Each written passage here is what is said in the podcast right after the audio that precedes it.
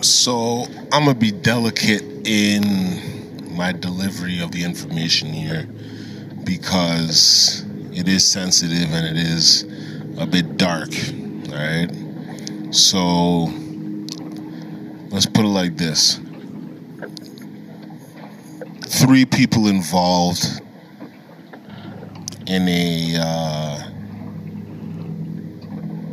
driving from point A to point B. One person doesn't make it, all right? One person dies in an accident. One of the other two people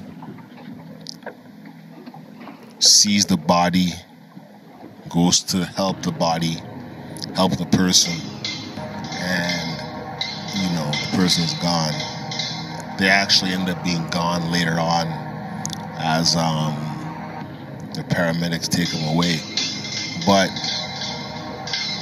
listen, and first of all, they're all under 25. Now, from what I understand, this person is not processing the death in a way that is calm and collected. And, you know, I always pride the people who manage to keep themselves calm and collected in the face of crisis such as death. But in times like this, maybe maybe the explosive emotions are necessary. You know what I mean? Explosive emotions, getting it out as it's happening, getting it out while it's still fresh. That might be the best case scenario in this particular instance because it's just a freeing of the emotions. If you hold it in and act like, oh, I'm fine, oh, it, uh, you know, I'm totally fine, it's gonna fester, it's gonna grow into something else, and down the line, it'll become a bigger problem than what it was in the beginning. So, props to this person for letting it out and letting it out to family. They didn't go take to the internet to go, you know, complain about what happened. They didn't go to the internet to detail everything that happened. It was just a family and friends thing. First, yeah. A family and friends scenario first. I'm talking about this because I've dealt with a myriad of deaths in my own life,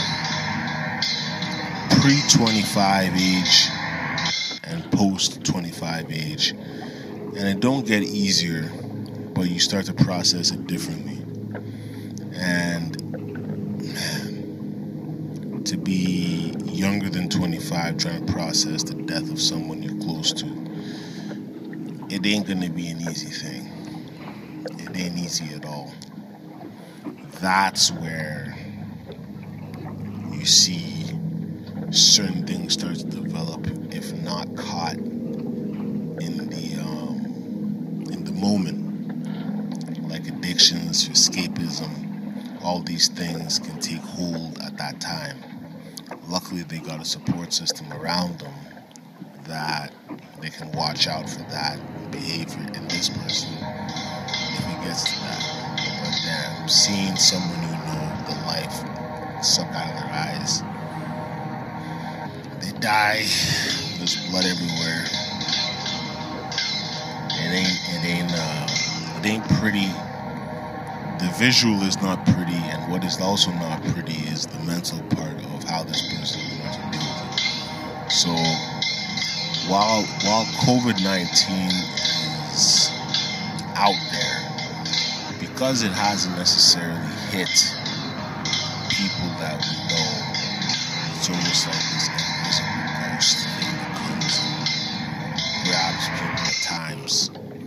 We do know some people who know people who've been affected by it, but it's different than you know. It's almost like we forgot about the everyday deaths and the everyday tragedies that happen, uh, regardless of COVID nineteen. Right? Those deaths, they're gonna keep happening when the pandemics end. Pandemics end, right? two years from now, three years from now, the pandemic will end, and this particular person is still gonna have to deal with the death of their friend. And that's something I want to get across is that don't let COVID 19 and coronavirus sort of occupy your thoughts to the point that you're not thinking reality of death in all of its forms. All right? In all of its forms. It's there. And it can come. All right? Anytime. All right? So, that's my message for for now. Death comes in all forms, not just COVID 19. Even though COVID 19 is in the press right now. All right?